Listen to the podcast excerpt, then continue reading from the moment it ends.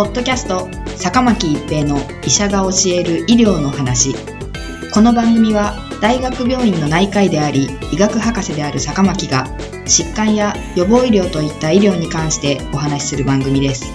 それでは今回の番組をお楽しみください。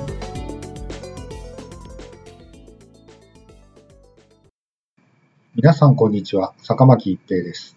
ポッドキャスト坂巻一平の医者が教える医療の話。今回は新型コロナウイルスラムダ型変異株です現在、日本では新型コロナウイルス感染症 COVID-19 の流行第5波に入っていると言われています。この第5波ではデルタ型変異株が中心となると言われており、アルファ型変異株からの置き換わりが起こっています。海外ではペルーで最初に見つかったラムダ型と呼ばれる変異ウイルスが南米を中心に徐々に拡大しています。ラムダ型変異ウイルスは2020年8月にペルーで最初に見つかりました。その後、南米を中心に拡大し、2021年7月31日時点で31カ国で見つかっています。中でもペルー、チリ、エクアドル、アルゼンチンなどの南米の多くの国で見つかっており、特にペルーでは新規感染者の9割以上がラムダ型によるものと言われています。世界的な拡大を受けて WHO は2021年6月14日にこの変異ウイルスをラムダと名付け注目すべき変異ウイルスに指定しました。7月31日現在、日本ではまだラムダ型変異ウイルスは見つかっていません。これまでの変異ウイルスは感染性が強くなると考えられている N501Y ワクチン効果の低下や再感染のリスクが高くなると考えられている E484K などの変異が知られています。ラムダ型変異ウイルスにはこれらの変異はありませんが、スパイクタンパクの特徴的な変異として7つの遺伝子変異があります。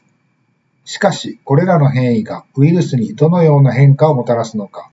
現時点では情報が限られています。ラムダ型変異株は初期に世界に広がった従来のウイルスと比べると感染力が増強しているのではないかという実験室レベルの研究が報告されていますが、まだデータは限られています。日本の研究チームからは7つの遺伝子変異のうち2つの変異によって感染力が強くなっているとする査読前の研究が掲載されています。ペルーの隣国であるチリでは2021年1月頃からラムダ型変異ウイルスが侵入、拡大しており、2021年7月現在、チリ国内で報告されている新型コロナウイルスの約3割を占めています。なお、残りの7割は同様に2021年1月頃からチリ国内で拡大してきたブラジル由来のガンマ型変異ウイルスとなっています。これまでのところ感染力が非常に強いことが分かっているデルタ型がすでに広がっている国や地域にラムダ型が侵入し広がった事例は確認されていません。これまでにアルファ型変異ウイルスやデルタ型変異ウイルスでは従来のウイルスと比較して感染した場合に重症度が高くなるとされていました。ラムダ型変異ウイルスに感染した場合にも従来よりも重症度が高くなるのかについてはよくわかっていません。世界で最初にラムダ型変異ウイルスが見つかり、現在検出される新型コロナウイルスの9割以上がラムダ型変異ウイルスになっていると言われるペルーでは、これまでに人口3300万人のうち0.57%にあたる約19万人が新型コロナウイルス感染症で亡くなっていますが、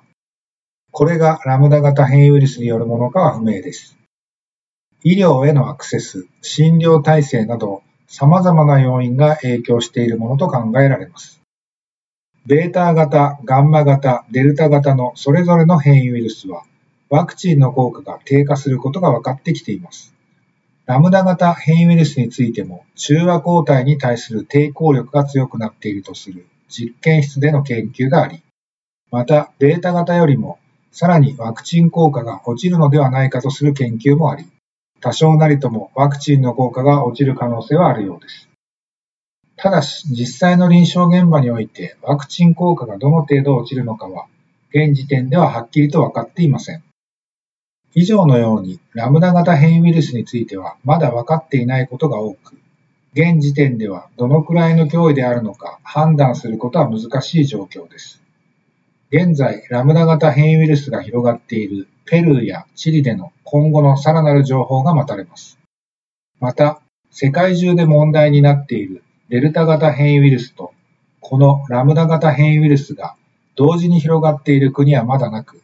今後そういった国が出てくれば相対的な感染力、重症度、ワクチン効果への影響などが明らかになってくると考えられます。ポッドキャスト、坂巻一平の医者が教える医療の話。今回は新型コロナウイルスラムダ型変異株でした。ありがとうございました。ポッドキャスト、坂巻一平の医者が教える医療の話。今回の番組はいかがでしたか？次回の番組もお楽しみに。